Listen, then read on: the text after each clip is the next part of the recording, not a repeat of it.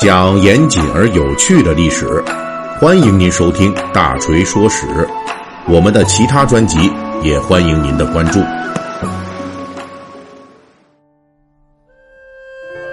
今天是二零二零年农历庚子年的大年初一啊，所以我们在这儿呢啊，先给大家们拜个年啊，祝大家春节快乐，家人健康团圆。那这个健康呢，是今年最最重要的，因为最近啊，咱们这个新型冠状病毒感染肺炎的话题可以说是举国上下最关注的。目前各地已经纷纷启动了重大突发公共卫生事件的响应机制。那我们很多朋友呢，也都在为奋战在抗击疫情一线的医护工作者们点赞。这大过年的呀！来这么一档的事儿，确实是有点糟心啊！春运期间，人口大迁徙又加重了这个传染的散播和防治防控的难度，所以大锤在这儿啊，先劝大家，作为普通老百姓，咱们防止自己和亲友得病的最好也是最容易做到的解决办法，就是宅啊！这个年呢，您就别出去转悠了，咱们尽量的待在家里边过。胡吃闷睡，哎，可以追剧，可以读书、打游戏，或者说到这个空旷人少的地方锻炼一下身体啊，听听我大锤的节目。考虑到这个亲友聚会啊，还有进出公共场所都存在风险，像北京的话，我们这个电影啊全都撤档了，庙会也都取消了，哎，这就是为了大家的健康。所以呢，大锤在这儿啊，也建议大家，咱们什么走亲戚呐？呃，聚会啊什么的，先暂停，等到疫情过后咱们再补啊。咱们这个过年的仪式感啊，确实很重要，但是自己和别人的健康就更重要。所以希望大家能够从自我做起，为全国的疫情防控做一点自己的贡献。那大锤团队呢，专门也是为这个呃咱们这个疫情的原因啊，所以我们就调整了一下本期节目。那我们就来讲讲。这古人在家里边宅着过年，他都干点什么？其实从汉魏时期的元旦春节开始，除夕这一天啊，这古人大部分就都是在家里度过的。那除了传统的这个守岁风俗之外，最主要的是因为要完成一个大活啊，就是祭祀祖先。早在汉代，人们就以家庭为单位。在春节这一天呢，举行祭祀祖先的隆重仪式，而且全家无论尊卑，都要依次列坐于先祖之前，向家长敬酒。敬的酒是焦酒，也就是用焦花浸泡的酒。这也正是后世除夕春节饮用焦白酒或者是屠苏酒这个习俗的起源。从这个角度来说呢。这个习惯到今天已经持续了一千八百年以上，因为古人认为这类药酒有驱邪去恶、延年益寿的功效，特别适合在每年春天开年的时候饮用。这种以家族为单位聚众过新年的风俗，从此就影响了此后千年的春节节目。到了隋唐时期，这种以家族为单位的守岁风俗就更加盛行了，即便是在皇上他们家啊。也都是在除夕这一晚上守岁的，那个时候守岁流行点燃篝火，当然这一般人家是点不起来的。据说隋炀帝的时候啊，每年除夕夜守岁，都要在皇宫里边用名贵的木材、沉香、檀木架起来篝火，这些名贵之物烧起来的火焰高达十余丈，香闻数十里。那这一晚上，这冲天的火焰和香气啊！要一次性的烧掉二百多车沉香和檀木，啊，你说说得有多作呀？进入到这个宋元时代，除夕的祭祖和守岁风俗就继续发扬光大。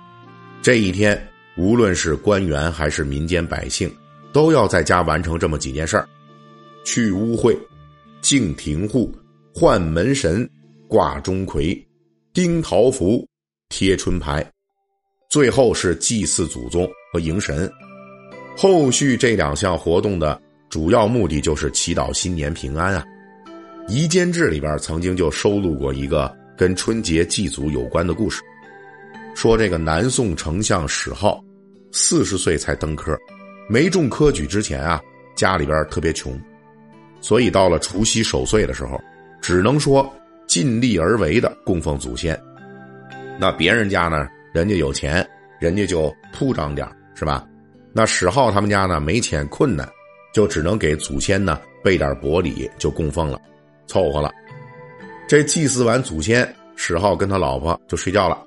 那大家请注意哈，这也说明史浩他们家确实比较困难，因为古人在除夕时候啊，除了祭祖祭神，另外一件大事就是守岁。宋代的这个守岁虽然不像隋唐那么热烈，但是依旧是要花钱的。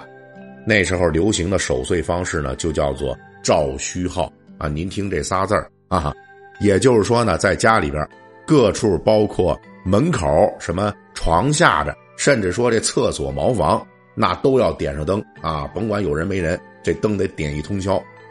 在这样的照虚号的这种气氛中，家庭成员就围坐在一起，通宵达旦，饮酒作歌守岁。哎，可是这史浩呢，显然是没有这样的经济实力啊，所以早早就睡下了。那那时候，甭管什么灯油、蜡烛啊，估计都挺贵的。那酒啊、菜啊，也也贵，对吧？那用不起，没办法，就只能咱睡觉呗。然后呢，这睡觉他就做了一个梦，他就梦见这皇宫啊派了两个使者来招他入宫觐见皇帝，随后皇帝就赐给他一批金银器啊。这个应该属于史浩出于贫困时的富贵梦了。但是比较邪门的是呢，这细节还特别真，连皇帝赏赐给史浩的金器银器的总数都有。一共是四百七十件。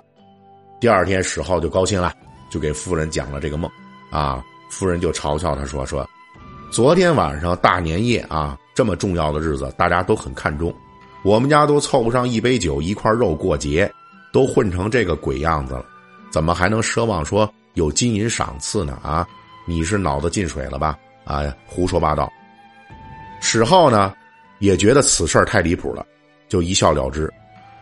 不过后来呢，这个史浩四十岁中科举，此后是一路升官，到最后去世的时候，这家人清点皇帝给他的赏赐的金银器啊，一共是四百七十件。哎呦，这两边的数字还真对上了。当然，这个故事显然是史浩当丞相之后啊，这有人给附会上去的啊。这史浩历经三朝，到底得了多少？宫内的金银器赏赐，那数目呢，应该也不会少。不过呢，他的故事倒是能够反映出这宋代春节在民间获得的重视程度。进入明清时代，传统的家族为单位的这种祭祀祖先的活动，在春节期间就逐渐的被以家庭为单位的祭祀活动所取代了。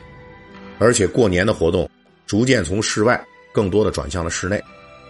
因为在唐宋时期，这过年期间啊，这个城市里边还有很多活动，比如说驱魔呀、迎神啊等等。这些活动起初呢，都跟这个神仙崇拜有关，但是后来就逐渐的转变成一种类似于游街表演的活动了。然后随着这个城市商业的发展啊，大量的摊贩就出现了，就形成了一种近似于近代庙会的形式。这些大量的热烈的春节期间的活动啊，在明清时期逐渐趋于减少。除了一般的庙会，还有年货集市之外，人们更多的是习惯于在家中过年了。这种宅在家中过年的习俗，一直到民国时代，引入西方概念的游艺会、嘉年华等等形式，才又在民间开启了大规模的群体活动的流行。也就是说呀，曾几何时啊啊，我们这个老百姓，这个过年，哎呀，很长时间都是，基本都是在家宅着过年啊，没什么外边的活动。那么从明代呢，就开始盛行什么呢？就是互相登门拜年了。这是明清时代非常流行的春节的重要外出活动。大家登门拜年还得携带各种食品、礼物等等，这是走实在亲戚的。对于一般的交际圈子。很快，人们就发现了新的不出门的这个拜年方式，飞帖。这个简单的理解呢，就有点像过去的这个贺年片或者是今天的这微信啊、QQ 拜年，也就是自己不出门，请人代劳啊。一般呢，就是让这仆人带着拜帖，就送到这个亲戚朋友家，收到这个的人呢，就要回拜啊。同样呢，要派这个仆人把这个帖就作为这个还礼，你得给我送回来。这样呢。送来送去的送多了，哎，人们为了接这个这个贺年卡方便，哎，干脆就在门上粘了一个红纸袋，专门呢来收这种帖。其实这个习俗在宋代就出现了，那《宋人笔记》就记载说，当时一位公子啊派仆人就送帖送到一家人，当然了，这个仆人呢可不是说只送这一家哈，他得送好多家。结果呢，这家主人啊，无意中就发现这仆人接下来要走的人家，也是自己打算要派人去送的。于是呢，哎，他倒不是很厚道哈，就偷偷的把这仆人的帖子全换成了自己家的了，就让这仆人替自己家白跑腿一次啊。这个习俗到了明代，这春节要走的亲朋多了，就大为盛行了。当时文学家文征明就专门写诗记录这事儿。不求见面为通夜，明纸招来满壁炉。我亦随人投数纸，事情闲简不嫌虚。以上呢，就是古代人在春节期间不出门就能做的过年事宜。应该说呀，古人也没有遇到我们如今这种尽量减少聚会和大规模活动的情况。不过呢，这也正是现代科学发展之下，人们对防疫减灾认识进步的结果。年年岁岁所求，恰恰就是健康平安啊！我们今天的坚持，正是为了明天的美好。好，再次祝福大家鼠年吉祥。